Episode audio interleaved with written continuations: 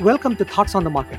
I am Vishwas Tirupattur, Global Director of Fixed Income Research. Along with my colleagues bringing you a variety of perspectives, I'll be talking about corporate credit markets against the background of policy tightening and heightened geopolitical tensions. It's Monday, February 28th at 10 a.m. in New York. It's been a rough start for the year for the markets. Central banks' hawkish shift towards removing policy accommodation, the significant flattening of yield curves that followed, rising geopolitical tensions, fading prospects for fiscal support, and growing concerns about stretch valuations have all combined to spawn jitters in financial markets. Corporate credit has been no exception. After 2 years of abundant inflows, the narrative has turned to outflows from credit funds in conjunction with negative total returns. These outflows conjure up painful memories of 2018, the last time the credit markets had to deal with substantial policy tightening. Let us focus on the source: sharply higher interest rates and duration versus credit quality and default concerns. Consider leverage loans, floating rate instruments that have credit ratings comparable to high-yield bonds, which are fixed-rate instruments.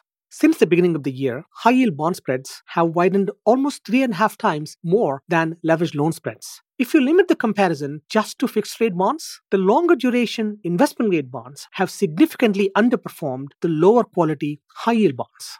Clearly, it is duration and not a fear of spike in defaults that is at the heart of credit investor angst.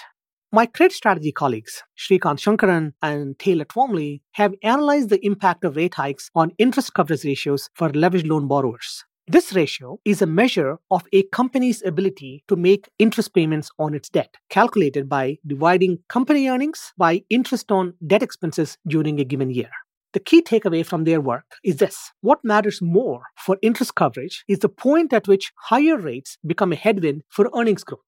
Loan interest coverage ratios have historically improved early in the hiking cycle as interest expenses are offset by growth in earnings. I draw comfort from the evidence that as long as earnings growth holds up and does not turn negative, corporate credit fundamentals measured in interest coverage ratios are positioned well enough to withstand our economists' base case of 6 25 basis point rate hikes in this year. While credit fundamentals look fine, valuations are not. Since the beginning of the year, we have seen spread widening, the pace of which has picked up in the last couple of weeks. So, we still prefer taking default risk over duration and spread risk. The risk to this view has increased in the last few weeks.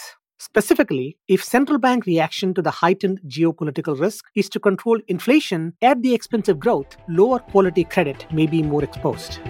Thanks for listening. If you enjoy the show, please leave us a review on Apple Podcasts and share Thoughts on the Market with a friend or colleague today.